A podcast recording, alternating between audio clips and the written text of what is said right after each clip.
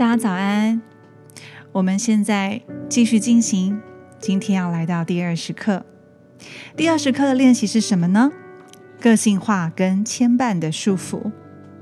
我相信在这一周的练习，一定有人开始觉得，哇，怎么那么多关于过去的事情？怎么那么多关于我童年记忆、小时候父母给我的回忆呢？怎么这么多我过往可能想不起来，但是没发现，居然它是影响我的事物呢？这一周我们非常多要跟过去童年回忆，还有我们自己的身份认同要做的清理，而今天。个性化跟牵绊的束缚，我们在讨论的就是从小到大，我们活在父母、家人，甚至其他亲戚长辈、老师，或者是更权威的角色，赋予给我们的身份认同。可能他们期待我们成为什么样的人？可能他们从小就希望我们是他们要的样子。甚至我会一种体验是。我们的生命就是他们给予的，我应该要听话照做，我应该要，我应该要。我不知道你是不是跟我一样有这样的想法，但过去我的确是活在这样子的包袱之下。跟大家简短分享一下我小时候的故事。我小时候出生的时候呢，呃，妈妈怀我五个月的时候得过麻疹，那时候医生跟妈妈说，一定要把孩子拿掉。因为不确定孩子能不能够啊完美的就是四肢健全的被生产下来，而当时在我之前，其实妈妈已经有流掉了一个哥哥，所以爸爸呢无论如何都要把我留下来。当时我爸爸是没有任何宗教的，他听了同事的建议，开始念了药师佛，每天诵经回向给我，保佑我们可以母子平安的。让妈妈可以顺产，每天这么做，每天这么做，你们知道吗？我出生的时候，医生也吓了一跳。我四千三百公克，是个女巨婴，四肢健全，长得白白胖胖，母女平安。这时候，爸爸就更相信佛祖的力量，所以他告诉我，我是佛祖赐下的孩子，我理应要为佛祖。来做服务。其实宗教信仰没有不好。从小到大，我因为这个原因，我就跟佛结下了非常深刻的缘分。我在六岁的时候就被送去寺庙住了一周以上。我的哥哥跟我相差四岁，所以我经历的，他也顺带经历了。而我的爸爸因为笃信佛祖。开始呢，做了很多很多跟佛祖相关的服务，包含他会买弥陀被啊，为往生的亡者呢做诵经。而他最大的期望就是，最大的愿望也是可以出家。于是，因为他的身体不好，我爸爸在三十几岁的时候糖尿病复发，就开始进入医院。这样常常进出，其实他是没有办法。拖着这样的身体完成他的愿望的，他就把目标转向我跟哥哥，期望我们完成他的目标。我跟哥哥当然抗拒啊，而我当时很小还不知道，我才小学，哥哥是国中。爸爸很希望我们出家，硬是把我们送到了寺庙去。我记得最长的时间，我住了快要将近一个月的时间。他想要我们适应那里，喜欢那里，就留下来。最后闹了一点点小小的家庭革命，妈妈一直说不准，一定要等孩子念完书了，他们有自由意愿的时候，再他们自己做选择。于是，我跟哥哥就一直承受着爸爸对我们的期待。我们笃信佛教，我们在啊不管任何就是佛教活动的活动当中都非常活跃。但是那对我当时的确是很痛苦的，因为我没有自由。我开始呢捆绑自己的想法，活在爸爸的期待里。所以当我念到这个章节的时候，我特别有感受，因为其实我们真的是复制了父母生活的专家，我们专门复制父母的不完整、挣扎的情境跟动作。小时候我们看到爸爸妈妈在争吵的样子。我以前吵架的样子，甚至是爸爸后来做了一些可能违背家庭伦理的动作，我都深刻的记起来了。原来我以为我没有印象，但是当这本书这些练习带出了我对那些事情的印象之后，我发现真的是时候可以好好清理它了。精神分析师荣格曾经说过，在孩子的心理上，再也没有比父母亲未实现的人生来得更强大的影响。在这个练习当中，作者有提到一位梅根的故事。梅根呢，他从小呢就是跟妈妈很常常谈心，两个人聚在一起就在讲。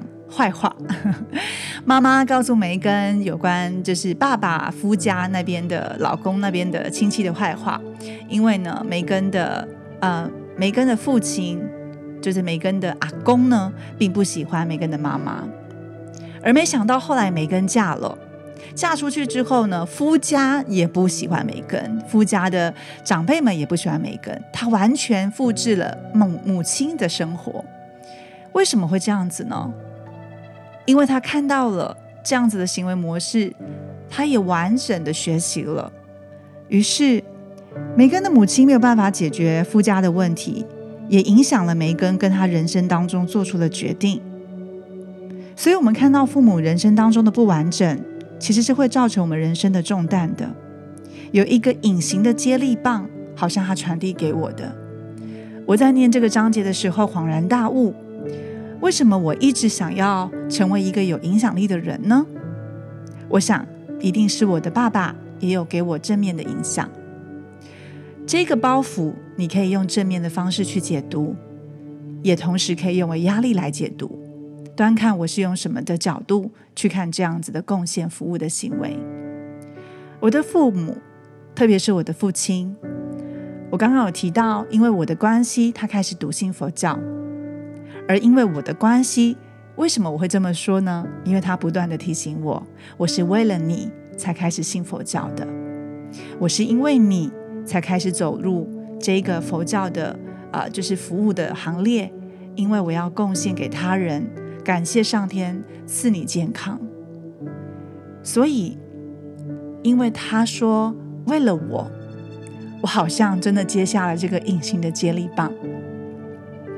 我的父亲他是一个啊非常非常呃乐意服务他人的人，但在家里他很严格，对我们始终有一点隐形的距离感。而他过世的那一时候，我永远记得很多的人轮流来，师兄姐轮流来帮他诵经，送他到西方极乐世界。我想，也许是因为这个原因，我才默默种下了我也想要成为有影响力的人吧。在家里，他的不苟言笑，但是我在从这些师兄姐的嘴巴当中听到的父亲，跟我印象的完全不一样。所以，如果我现在还活在父亲给我的包装、包袱、期望之下，我要怎么能够摆脱这些束缚呢？今天这个练习。就是要来让我们看见，我们是不是有一些可以放掉的，有一些真正能够走出自己想要的。如果呢，我们还是尝试一直使用父母的需要跟期待来定义我自己的话，那我的判断就会遭到染色。也就是说，我的判断都是依据父母亲的期待有没有符合，才决定这个决定对不对，或是我是不是好的人。我是不是值得被爱的人？这样子的扭曲之下，我很难活出自己想要的生活的。今天的练习需要一点时间，我邀请你静下心来，我们一起来看看，我们是不是不小心紧紧的握着父母亲给我们的隐形接力棒，而影响了我们接下来的人生。所以今天的练习呢，请你拿出你的日记本。我们要来回想我们跟父母的关系是什么。当然，这边的父母，假设你是啊，作为替代照顾者，比如说你是继父继母照顾的，或者是养父养母，或者是啊外公外婆都没有关系，就以他为父母来做角色。所以，如果你今天不是爸爸妈妈养大的、带大的都没有关系，请你回想一下是谁带大你的，用这个角色去来完成以下的问题。一样的辅助教材呢会出现在我们的社群里，所以接下来要回答的问题，我会以我的作为 sample，你们可以参考。那其他更详细的文字呢，你可以到社群里面去找寻讯息，或者是可以在社群里面发问。问题如下：谁有尚未完全被原谅的父亲或母亲？我在呃社群里面写的辅助资料空格之处呢，写下你想要去讨论的是哪一位对象？谁有尚未完全被原谅的父亲或是母亲？为什么？我不肯原谅父亲的是什么？父亲总是希望他或他没有得到的是什么呢？父亲总是他或他哪个错误信念不能够更改呢？父亲以什么方式公开或暗地的向我施压，逼迫我纠正他觉得他生活当中的错误呢？父亲觉得浪漫的爱情像什么呢？我在哪些方面一直都背负着父亲未尽事业的负担？如果有的话，我现在可以放弃一些。我可以放弃什么？从一开始就不属于我的负担呢？这些问题呢？同时，我们需要你，可能主要照顾者一定要来做他的角度回答。如果时间允许，或者是你愿意挑战自己的话。你可以再多完成包含母亲或者是其他长辈对你的期待，你可以把它写下来。当我们今天完成了这些回答问题之后，今天的加分行动特别重要。加分行动呢，我们要来做冥想，因为我们无法切断跟父母的血缘关系，所以比起切断他们的血缘关系，我们更加重要的。是需要从成人的角度、成人的高度，我们来重新创造跟父母的关系。所以今天我们的加分行动，我们要请你留半个小时下来，我们要安静做以下的冥想仪式，而且你要带着你今天完成的日记本，里面有回答的这些问题。我们来开始冥想，请你彻底的放松身体。专注在呼吸上，把呼吸深入到腹部几分钟，放松再继续。冥想的时候，请你在心里先邀请一位父母坐在你的面前，而你的感受是用你的脚，就像画一个阿拉伯数字八的形状，有两个圈圈的样子，让充满活力的蓝光显现在里面。而你跟父母呢，各自在一个圈里。一旦你感觉到蓝光有围绕着你们之间以八字形的移动，那就让它继续向上延伸，围绕在你的身体周围，从脚底直到头顶。一定要注意到这道光总是不断的在运动。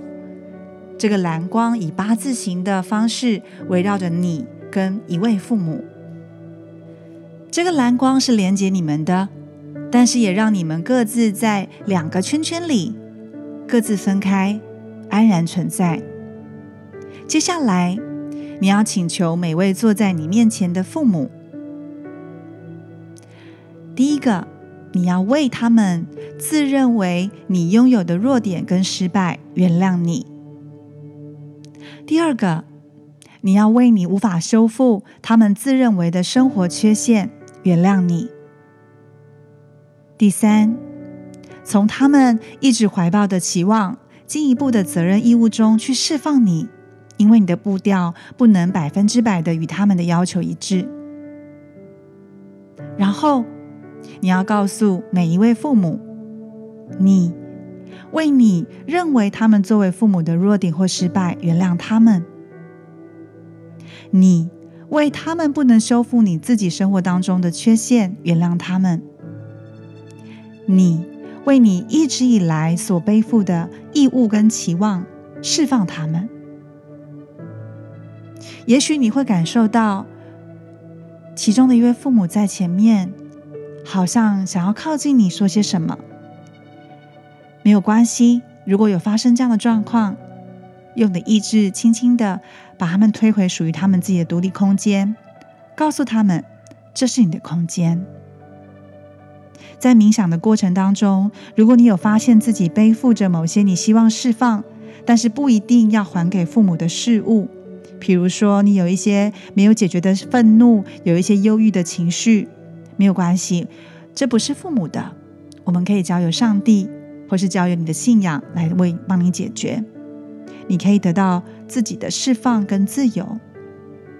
当你完成这样的冥想，你让他们知道你原谅他们了。你也收到他们对你的原谅了。你完成的时候，感谢他的莅临，并且祝福他们，再把他们放回各自的地方。今天这个练习很重要，也需要花一点时间，所以我相信你完成之后，感受一定会非常不一样。当然，如果你有在执行上面的困难，或是有一些不知道的清楚的问题呢，没关系。社群里面都可以发问，我们明天再见喽。